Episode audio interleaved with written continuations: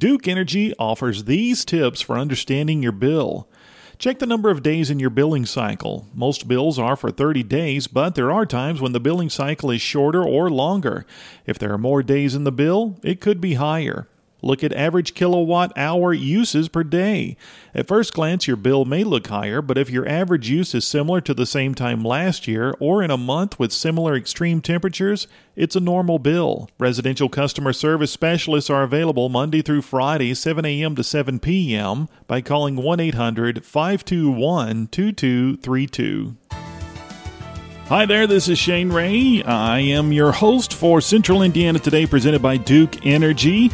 And this week we are talking with one of our own, I guess you could say, Mr. Casey Piotrowski. He's the host of The Beatles Show, heard every Sunday at noon right here on WYRZ. And he has a new book out. And we're going to talk about that and maybe get a little more insight to um, how uh, he thinks as far as putting his show together, The Beatles Show, and whatever else comes to mind. Unfortunately, as you will hear me say at the end of the interview, we always just fight for time to talk. Uh, we're both uh, like minded people as far as the Beatles go, and, well, radio in general. So, made for an interesting talk, I think. So, you don't want to miss it. Keep it right here for Duke Energy Presents Central Indiana Today.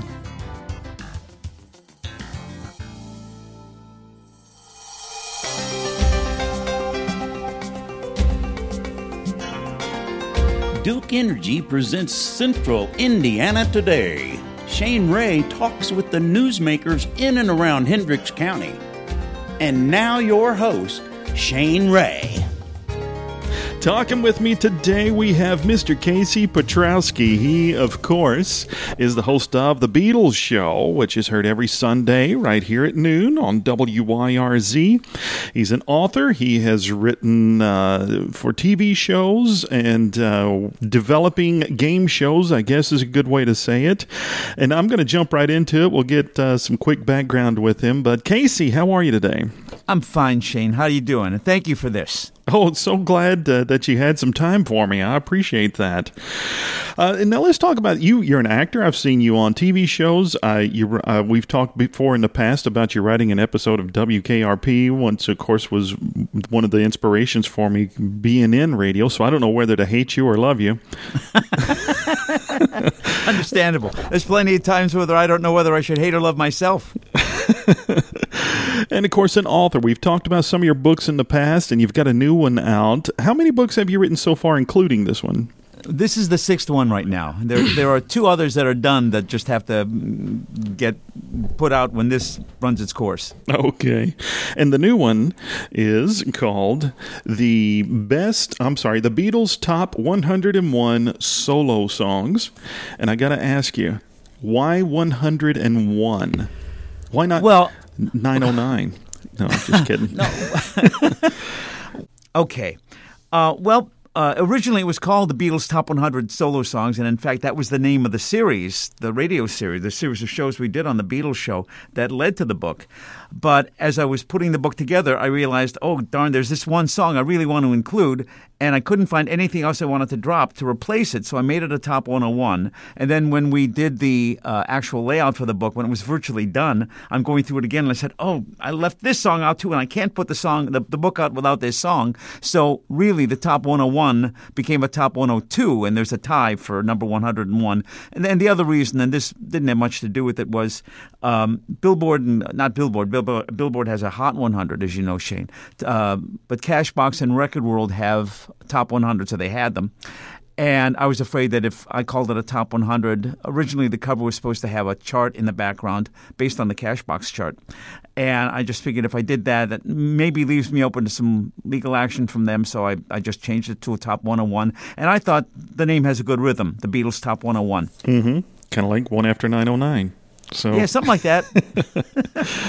uh, you know what I found, uh, and of course, for the listeners, full disclosure, as of uh, as as we're doing this, I haven't read the complete book, but I read quite a bit of it. You gave me a, an advanced uh, copy, so to speak. So. Don't don't worry, Shane. don't worry, Shane. I haven't read it either. So- well, every time someone says, "Hey, I listen to your station," I say, "Oh, you're the one." So, hey, uh, I'll tell you what for, I got right away from it was uh, you said somewhere in there that it's not really meant to be a quote unquote forgotten songs list. And uh, I I agree with that because you have the hits in there, you have the B sides and all that other kind of stuff, album cuts.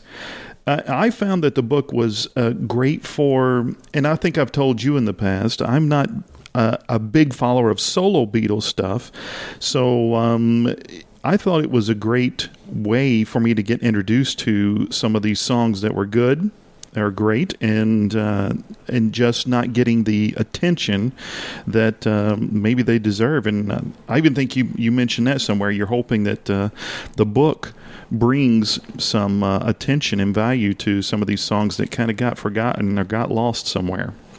Yeah, you see, after the Beatles broke up, um, I think people thought that the, the story of the band ended in terms of the music. And to, as a, a foursome, it was. It, it did. But they, they did so much great music after they broke up, and that really has been a meme of the Beatles show since the very start, that, you know, I just think this music has gotten underserved simply because, and I did say this in the book, I know, that it's like uh, as as recognizable as the names of the four Beatles are individually, they don't have the same power as the name Beatles. It's a brand name thing, you know, um, and people just don't because be, if you were to go and look at the charts, the um, uh, the the streaming charts, that you used to be able to check out the iTunes chart on a daily basis, and you could see how, like every track the Beatles ever did, mono and stereo versions and all this, would be on the charts and or would have gotten uh, charted somewhere in the world. And you look at the solo stuff, and virtually none of it, except the absolute biggest titles, are getting played now, and it's just been ignored. And people love people love the Beatles music and they want more of it, as, as is evidenced by how these repackages, these big box sets are selling every year. And there's no more to come. There's no more new music to come from the Beatles. So if you want more of this stuff, the best place to look for it is in the, the stuff they did on their own because so much of it is really good and really reminiscent of the work the Beatles did together. And that's the, that's the thread, the through line through the entire book is my opinion, granted, but it's like I can listen to any of those. Those are the 102 best examples of songs that, as I listened to any of them, I said I could hear the Beatles recording that. Some of them are obvious, and some of them you got to kind of weed through the imperfections of the song to say, yeah, the band still would have done that. And it's not the case with everything they did on their own, but it's the case with those 102 songs in the top 101. Right, exactly. And, you know, uh, something else about, uh, fortunately, you and I have a similar sense of humor. Your wit comes out in the book. You didn't want to make this kind of a quote unquote Joel Whitburn fact book. This is your opinion and, uh, and some of your own, res- of course, research and uh, things I assume you've learned from doing the Beatles show for so long.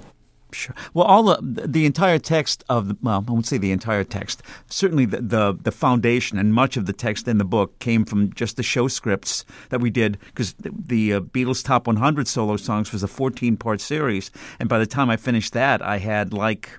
God, I had 60 or 70,000 words written then and maybe more, and I knew there was a book there. And then I just let it sit because of my own schedule for years. And then I finally decided to go ahead and finish it, and then had to write a bunch more stuff to, to fill out some of the shorter essays early on. And then, as I was writing newer things and replacing stuff, the, the book wound up getting to be nearly 100,000 words, which I didn't quite realize it was that much until I got there. Well, Lot of words. Yeah. I'll tell you what, uh, let's go ahead and jump into some of these. I, I was reading over this last night. I was jotting down notes, things I wanted to get your opinion on, or maybe even you, you could expand on, or you can. Um, uh, even Deny? reply to yeah deny if you if you if you can uh, maybe even expand on some of my opinions of things you said uh, started off with Ringo and uh, out on the streets and it, that Yeah. was one of 'em I had never heard, of course. And I and here's another problem I had when you would mention some of these songs, I'd have to go to YouTube or something and find them and say, "What's he talking about on this?" And uh, that slowed down the reading quite a bit. But But that's that's okay. It's a worthwhile exercise. If, Oh, if- absolutely. If you're not the only person that's going out and saying, "I've got to hear what this guy wrote about here. I got to hear this song," and that if, if that what's if that's what plugs you into it, then mission accomplished. Yeah, well, there you go. Perfect. And what you say about this one is uh, Ringo was dipping his toe into the disco uh, thing that was going on on the whole album, but you said uh, you, that on the Beatles show you stripped that down. Uh, that song We did. and uh, Yeah. made it sound different. Well, we, all we did was, I mean, obviously I can't remix it, but I can. The, the problem with disco, as you uh, remember, unfortunately, like a bad dream, is that it's not the music so much. uh, To me, it was that it was in some cases a little too flamboyant, but. The biggest complaint I have about that is that disco would take a three-minute song, and because it was meant to be danced to, they would expand the song and repeat and repeat and repeat, and it would just stretch a song out of its normal boundaries. And I grew up listening to two and three minute records that were tight as hell, tight as a good rubber band. Mm-hmm. And um, that was the case with Out on the Streets. I lost some of the flamboyance and a lot of the repetition and tightened it up and made it, I think, the track we have. And I can send you that if you'd like, Shane, so you can hear it. Sure. Uh, our version of it. And uh, turned it into about a three and a half minute track, which was normal at that time for a regular record. And e- even with it, some disco touch is still there. It still sounds like something to me from the Ringo album. Ringo's Okay. having a good time singing it. He's he sounds drunk, which he probably was, Yeah. but he's shouting the vocals. There's a reference at the very end. It's it's all about what his life was at that time, which was just partying all the time. And he's partying in New York City. And the last verse says how he's at the, the night is over. It's time to go home because it's dawn. It's time to go to sleep. And uh, he he says he's going to go to the Dakota. So he's referencing John and Yoko in the song. So that made it an absolute. That's another feather in its cap. Right. You know. So- Exactly. Uh, let's uh, jump down. And I've- I'm going, uh, start at the top, but I'm skipping over some. So, um, number 101, this one by Paul. You made an observation in there that I didn't think about. And as a amateur musician, you may be right. After I, once again, I had to go back and listen to it. Uh, you say there's no ending to the song. No, that's it's like um, they. What and we're going to do this too, maybe for uh, one of our outfakes, is that at the end of the song they just start. Uh, the, the, the band just keeps playing, and McCartney is just throwing out lines and stuff, and it looks like they're posing, or it sounds like they're posing anyway. It doesn't sound like they really knew an end to the song. If the Beatles had had that track, all that they would have done was loop the chorus, repeat the chorus over and over, and fade it out, which is what we're going to do. And that would have made the song just work a whole lot better. Now, I don't think that affected the song's performance on the charts, which was virtually non existent. I don't think the song broke the top 85 nationally. and it's just a great record, and I can't understand why it did that poorly to this day. You know, But. Uh, Go uh, ahead. go ahead, Shane, please. Well, uh, Yeah. I was going to say, I, I remember at that time, and maybe you do too, when that came out, or about the time it came out, Paul had just done um, an episode of uh, 48 Hours, uh, the CBS uh, talk show. Uh, It's not a talk show, it's kind of a 60 minutes type thing. Right. And. Um, uh, on f- uh, 48 hours, he talks about that song, and they talk about how, and of course, Paul was on tour through the U.S. at that time, and it was brand new, uh, and they were saying, "Oh yeah, you got a new song," and he talks about it, and I kept waiting to hear it on the radio, and I never really did. Yeah. Yeah, that was a, time when it was a down period for him, down down period for the Beatles. Uh, at that point, I, I, I think I discussed this in the book. It's uh, I know I've discussed it on the show. It's like after the Beatles broke up, I think a lot of the records that weren't very good were still pretty successful. Although they did a lot of great records, as I said, or they wouldn't have been the book. But once Lennon was killed, at that point, uh, the, the reason a lot of those records were successful was that people were saying, "Well, I'll buy this now, and this will do until the Beatles get back together again." Right. And then 1980, Lennon was killed. No Beatles reunion. So there was that big gush in the early 80s when everybody, all four of them really, had a lot of success back on the charts, even Ringo. And then once that subsided, then people lost interest in. I think people said, well, the whole Beatle thing is over. The Beatles weren't interested in being the Beatles again. Uh, and no one was interested in their solo music because it wasn't the Beatles. Capitol even put out a greatest hits collection by the band mm-hmm. called 20 Greatest Hits. It had 20 number one records from the Beatles on it, and it chart it peaked on the national charts at number 50. Number 50. now you when you compare that to what Beatles One did. 15 years later, when it became the number one album in the country for nine years, with the Beatles firmly in back of it. And that just shows you uh, where the Beatles were in terms of public consciousness in the mid 80s. Oddly enough, that would change, not because of Paul and, and as hard as he worked with every one of his releases, but with George Harrison. When Harrison came back first with Cloud Nine and Got My Mind Set on You, and then the Wilburys, and that brought everybody back to the Beatles, oddly enough. Oddly, George Harrison. It was George Harrison, the guy who didn't want to be a Beatle anymore, that brought the band back into into the forefront. Yeah. Uh, and we could start a whole other conversation on that maybe another time. So, but Yeah. speaking of George Harrison, let's jump down to number ninety-eight. Ding dong, ding dong. Um, let me see what I've written here. You talk about the first time you heard it. And what I'm about to ask you doesn't really have anything to do with what you wrote in the book, but you talk about the first time you heard it, and you said you knew that was going to be a hit. Uh, or you Yeah. believed it, it should have been a hit or a big hit or something like that. And of course, even apparently George did too. You know, saying, Right. "Oh yeah, I, I, this is going to be a big one. I want this one," and it only made it to I think you said number thirty-eight or something like that. Yeah, it didn't break the top 35, I don't believe. Yeah, Yeah. excuse me. My question, though, is I had another author I was interviewing. Uh, been uh, right before Christmas, and uh, a local author named Jay Daniel wrote a book about the Phillies. And in researching, he went. He was trying to set the time, and in fact, it, it's about the Phillies uh, winning the World Series. Uh, and now the year escapes me. All my sports listeners are going to think I'm crazy. Early '80s, anyway, around 1980ish. so anyway, That's right. Yeah. uh, in research, he we had a discussion during the interview about people who give a review for a record or a TV show or something like that versus uh, or at the time versus going back and looking at it. Does that make sense?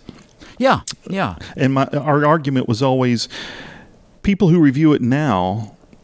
You know, the people who reviewed it when it came out, they're they're they're talking about it against whatever else is out at the time. Now, if we go back Right. and say everything that did everything the Beatles did was great, well, at the time, it really wasn't necessarily because you know you're comparing it to the other stuff that was out at the time. Any thoughts on that? Maybe that was a long-winded piece of crap, but uh, no, no. I mean, I think I think the Beatles' music pretty much was great then. I I think the the uh, and it was better than virtually everything else that was out. I mean, there may have been a couple records that were as good as what there, there probably were a lot of records as good as the stuff the Beatles did. The, the the difference is that the Beatles were consistently great. Whereas even some of the bands that are in the Rock and Roll Hall of Fame, a, a, a number of them had a couple of good years. Lovin' Spoonful, Rascals, Mamas and Papas. They were in and out in two years, and they're still in there. And the Right. music is phenomenal. But the Beatles did it for seven years, and they were incredibly prolific, and they pushed the envelope in the process of doing that. yeah, One of the, one of the things about the book, and this wasn't intentional, is that um, I unintentionally tried to. I, I guess I created the context for a lot of these songs while I'm discussing them. In that, um, um, why they weren't hits or why they were hits in that particular period, and what else was going on with the artist, with rock and roll, with the music industry, with society, and that all gets touched on not in every essay, but in, in a lot of them. And I think it it clarifies, it kind of speaks to what you're saying there about, yeah. Um, uh, I think great music exists in its time, and I think that it exists beyond its time too. Great, great art in any sense, and and just to. Uh, to this goes in a different direction. Well, it, it refers to the same thing, but in a different context. In that, um, "It's a Wonderful Life" and "Singing in the Rain," two of the greatest movies of all time, weren't very well regarded when they came out right. by the critics. You know, Yeah. not the case with the Beatles. And and I guess go, going back again is that I'm hoping what happens now is that these songs, so many of them, the the lesser known ones, now get a second hearing. Hopefully, somewhat because of the book, and people begin to hear them, and we begin to build some kind of groundswell for saying, "Hey, this is more Beatles music. Include this with all the other stuff. Include this with the with the with the twelve albums." Right. And you know, you mentioned uh, in there about the little, uh, excuse me, rarely seen video that went with the song. And of course, what did I have to do? I had to go look for it because I was one of them who had never watched the video. So, yeah. Now I don't know. I don't know if that got included in one of the box sets. I probably would have to have been in the um, the Dark Horse. No, it would have been in the Apple Years box set if they put in a DVD with that. Uh, they would need uh, the, the video. If you looked on YouTube, the, the color is pretty bad. They would have had to you Yeah. know restore that a little bit. But and the editing was pretty crappy too. Harrison did direct that, but um, you know, but it's still fascinating to see Harrison. Um, do that song because it does remove that stigma that he has of him being sour, Right. Being uh, you know being uh, kind of brut- brutish all the time, right. which w- wasn't the case at all. I'm sure. You know, you also mentioned in there, I didn't think about this. I didn't realize how close to Christmas that song was actually released. And you said, you know, it probably, very possible it would have been a bigger hit had it been released closer to Thanksgiving or something like that. Absolutely, that that's his. Although he doesn't reference Christmas, he's certainly referencing New Year's. Right. Maybe not intentionally, but you know, Capitol Records was not perfect, and neither was. I don't think. Yeah, EMI released that. Uh, Parlophone released it in England first, and it was the second single in America. And had they, and also Dark Horse was the first single, which was not a good record, largely because of Harrison's awful, the awful state of his voice at that point. Right. Um, and that. I don't know if I call, cover this. I'm sure I covered it in the book because it's just basic stuff. If you put out a lousy record and uh, it doesn't do well, if you're a name artist, you put out a lousy record and it doesn't do well, even if you put out a good record after that, because the first record did lousy, the second record is not going to do as well as it might. That, I mean, that's what happened with the Beatles and their reunion records. Free as a Bird was not as strong as Real Love, yet it preceded it and it, it blunted Real Love's possibilities for success. Yeah. Um, let's move on here. My Brave Face. That was the first time I think you mentioned that uh, you thought the, that a song deserved better than it got, and you hope by including it in the package gets a little more attention, uh, or as you say, makes up a little um, for for that. And uh, uh, I thought, first off, I remember that song coming out and being, it got a lot of play where I came from in Western Kentucky, but I didn't, it wasn't until you mentioned uh, where it actually wound up on the charts, I realized it wasn't as big of a hit as it should have been. Yeah, it was again. uh, As I as you mentioned, I, I I've been listening to records, music so long, especially Beatles music, that I can tell when I hear a tune. I said, "Well, they're they're back on point there. That's a great record." And I knew that with My Brave Face. I mean, he was playing his Hofner bass. He had the the Beatlish harmonies in the background or all through the song, mm-hmm. and I knew that was a, a smash. and it didn't get beyond number twenty three nationally, and that's when I knew McCartney was really in trouble. I mean, his album sales and his singles had been doing less and less, but when My Brave Face came out and couldn't break the top 20, couldn't get to number one, I'm saying, boy, Paul is really in decline, and he was. And that, that was the single that preceded this one, and the bottom really dropped out with this one. He couldn't even put a record in the top 80, much less the top 20. Yeah. Um, I'm going to do a little combination here, especially also for time's sake. Number 53 uh, was so bad, and that's the name of the song, let me say, uh, for the listeners, uh, in combination with the one that I uh, had marked here, where you the first time you mentioned a duo, which w- did not involve a Beatle, which was Paul and George Mi- Michael, was Yeah. a was a song, and so I wrote a note here to myself that you went ahead and included the duos which I, I didn't expect you to do that. I didn't think about that, but sure, certainly they belong there. And since you mentioned it, uh, you talk about Say, Say, Say. First off, you weren't a fan. And No. uh, you say uh, you also make reference to um, the Stevie Wonder uh, duo, uh, Ebony and Ivory, and you say, Right. I'm, I'm going to paraphrase, but it's something along the lines of Paul must have not been feeling like he could have a hit record on his own. And you say, um, if you feel like um, someone else's name is on the marquee, then you're not strong enough to carry the show. You want to expand on that? Yeah, I, I um, let's see what had happened. I uh, uh, Ebony and Ivory came from um Tug of War, and before that, he had the McCartney album come out, and the McCartney album had coming up, which was a big record. But the follow up to that was a song called Waterfalls, which was a top ten in England, but in America it didn't get beyond number, uh, didn't even break the top 100. As a matter of fact. And uh, I think that Paul thought that, especially by what he did after Ebony and Ivory, that he did, he paired up with Michael Jackson, that if he couldn't get the Beatles back together again, and with John gone, that wasn't going to happen, um, that he needed somebody else on the record with him to. Um, to make the record a success. And Stevie was perfect, and it was a, it, Ebony and Ivory is a great record and has a great message. But I think Paul needed to um, pair up with felt he needed to pair up with somebody that a record that just said Paul McCartney wouldn't wouldn't work anymore. And it was proven by the fact that.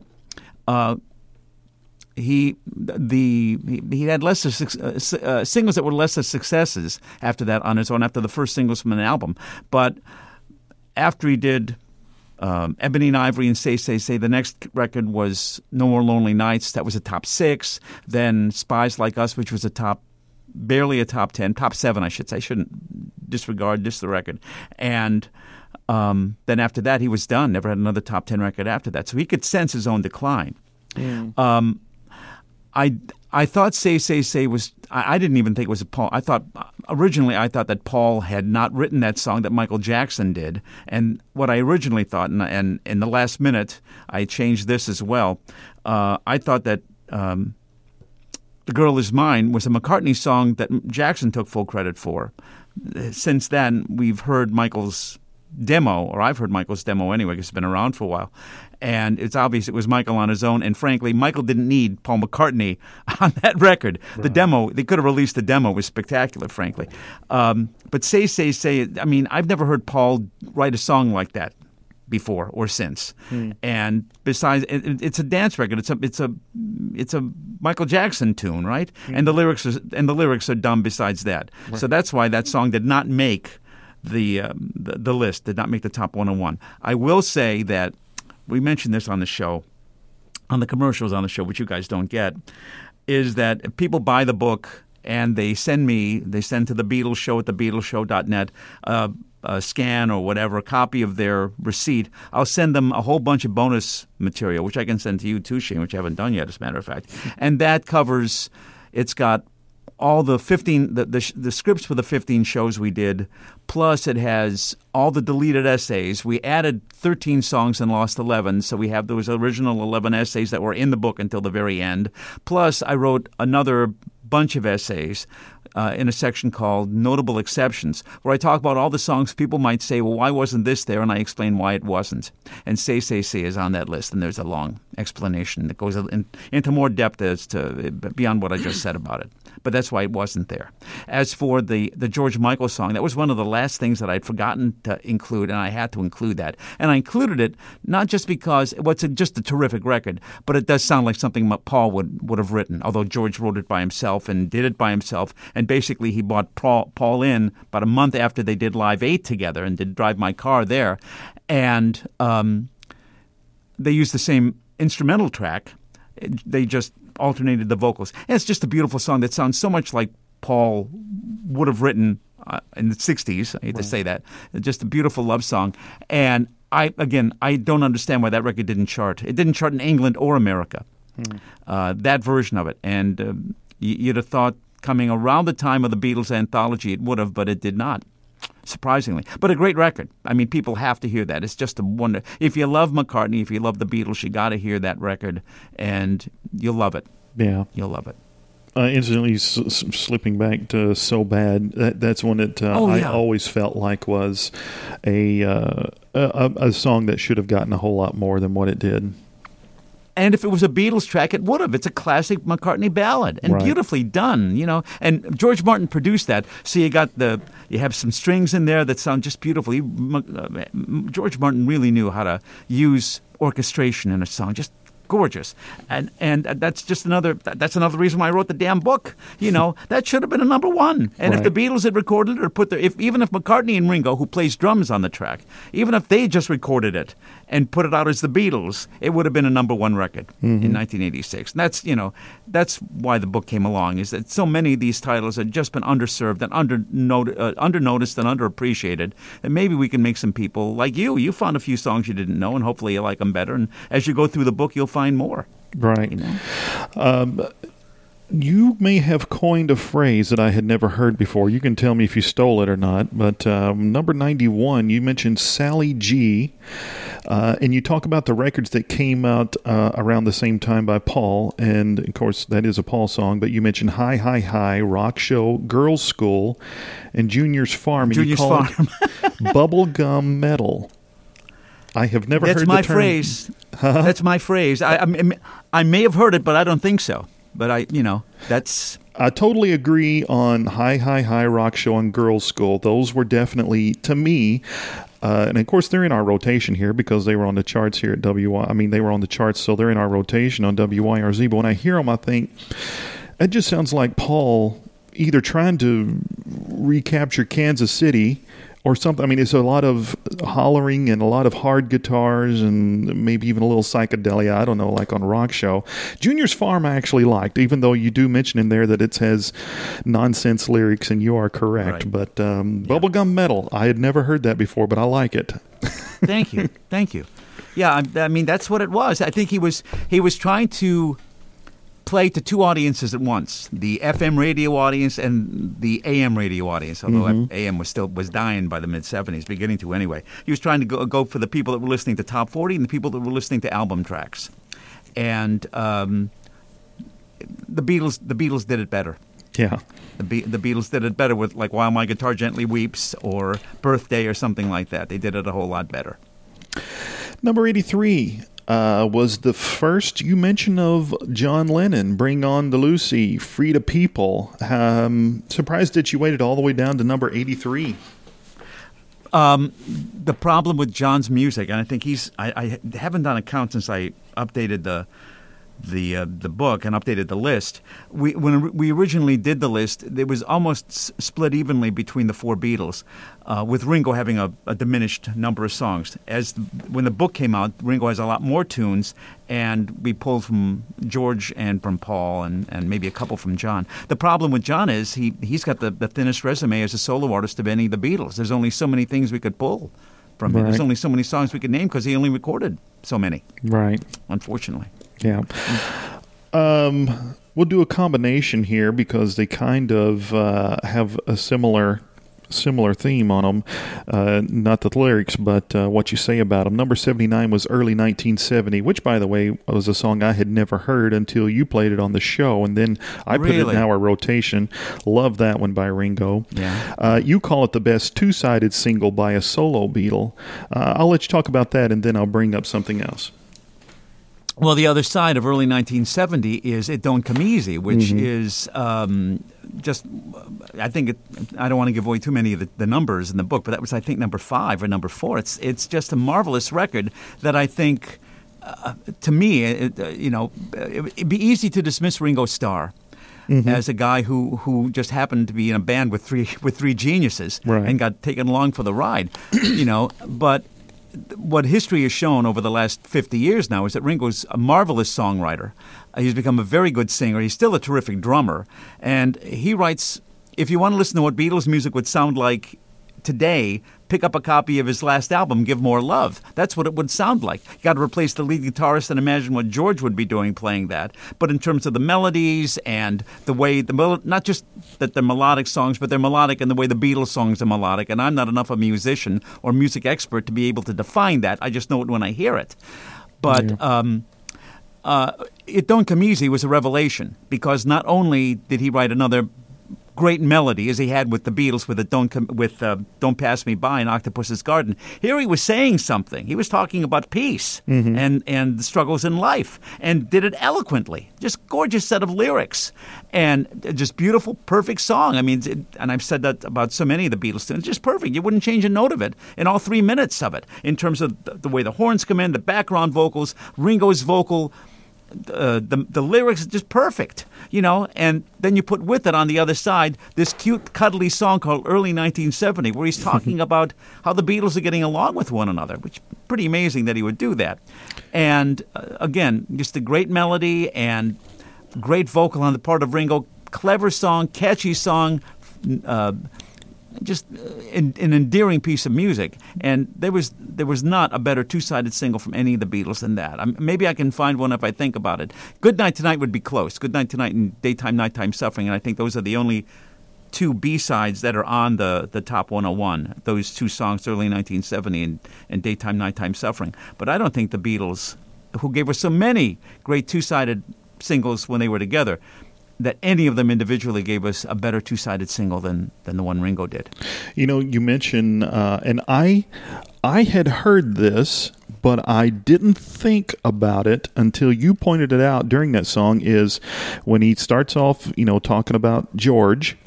And the end of the line is when I when he comes to town, I know he's going to play with me. Then he then he mentions uh, John, and when he comes to town, I know he's going to play with me. And then when he mentions Paul, when he comes to town, I hope he's going to play with me. Something along those lines. So he's sure That's about George right. and John, but Paul, he's a little worried that, you know, is he still going to come and play with me? yeah, that's they're on the outs. That uh, they were on the outs at that point. It, right. Obviously, they have they have since repaired things and it's been you know they. I'm sure like any members of families, members of a family, they go in and out with one another, even though it's just the two of them. Uh, but um, generally speaking, they love one another, and I think all four of them loved one another. And I think you know, love conquered whatever uh, ego battles they had, whatever business battles they had. And I think you know, uh, when all was said and done, the four of them, uh, through the end of Lennon's life, they were all close. I, I f- from what I could gather. The four of them spent a lot of time together, not as a foursome, but in twos and threes right. throughout the 70s, just out of the spotlight. And just so they wouldn't have to deal with the rumors that oh Lennon and McCartney are together or the Beatles this is a prelude to a Beatles reunion. I think they wanted to keep that on the down low. The, uh, the, there's a great line at the very end of the Beatles anthology book that came from John, which obviously he said before his death and was given. It was in the Playboy interview originally, where he said, "The Beatles are the Beatles are over, but John, Paul, George, and Ringo go on." And I think that that's really what he was saying. Yeah. I don't know whether he was conscious of it. Yeah, which is great to know. Which is yeah. great to know. Exactly. Um, we'll do one more, and uh, because it's connected in a similar way, the, and it's a Ringo song, we drop down 10 from 79 to 69, and it's Ooh Wee. And something I didn't realize that you point out in there is that either should have, could have, or possibly was supposed to be an A side because of maybe some advanced pressings um, and there was also a special edit, but then it somehow got put on a B side. And as you call them, the car salesman, I call them the suits. You know, in uh, the heads of uh, the record companies, somebody said, uh, "Let's just let's just throw it over here," you know, whatever the case may be. So we don't really know the story about why a B song got a special edit and why there were special uh, pressings of the 45 of that one. Yeah, I, I don't understand what happened there. I mean, I I'm pretty clear on the fact that when they were looking what what the third single was going to be for Goodnight Vienna from Goodnight Vienna, they decided it was going to be the title tune because John was on the record and John wrote it, and they thought that would be a selling point. Because if you listen to the two tracks, there's no comparison in my mind as to which is the stronger song. Uh, I I do not know. you know, I I might be able to get an answer for you. Because I've, I've had contact with the guy that I mentioned on the show a bunch of times named Randall Davis, who put together the Beatles rarities and the Beatles uh, real music albums. And he might be able to answer that question as to why they why they did that. Believe me, they the people from what Randall has told me um, in a letter that I just got from him, um, they they don't know anything more about constructing music or uh, music theory or music anything uh, about the, the, actual art of music than the people who sell cars or who run car companies know about designing cars or or any features about, about cars other than you know how to put a key in and turn the darn thing on right. you know? So I I think I would love to know why they decided that this B side is going to get a we're going to edit this song just to put it on the B side. Um, I, I don't think they ever intended for that to be the A side of the record. They did put out, as you saw in the book, because there's a visual of it, I believe, mm-hmm. a, uh, a pressing of the uh, the single of that side of the single alone. They mm-hmm. actually sent out pressings of just ooh wee on its own. I don't quite know why they did that. Oh, the other thing which I didn't mention in the book, and I would love for some bootlegger to do this, for a lot of the Beatles singles, uh, the solo stuff, during the 70s, while they were still on Apple, they actually because AM radio was still around, AM radio and mono, they made mono mixes of those singles. Now, Yes. they may be just straight mix downs of the stereo mix, but somebody needs to take all those mono solo singles and put them out on a on a bootleg. And, uh, or on, on an album. I mean, if, if Apple want, if Apple wants to do that, God bless it. I'll, bless them. I'll buy the darn thing. Yeah. you know. But that's another.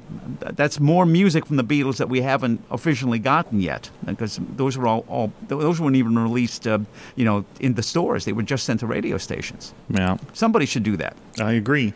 Uh, and and some, of course, we'll start a whole other conversation about how mono mixes for radio were different than what wound up on the album, and lots of them were lost in the vaults, if you will, or whatever else. And who knows, you know, short of a what they call a needle drop. Uh, you know, a copy of the 45 or the album or whatever you're looking for, there may not ever get to hear those original mono mixes because, you know, right. no one thought that they would be useful again after that. Well, Paul, well, Paul, with his all these repackages that he's putting out, is actually putting out the single, the uh, at least the single edits. He's at least releasing those uh, on his on his solo albums.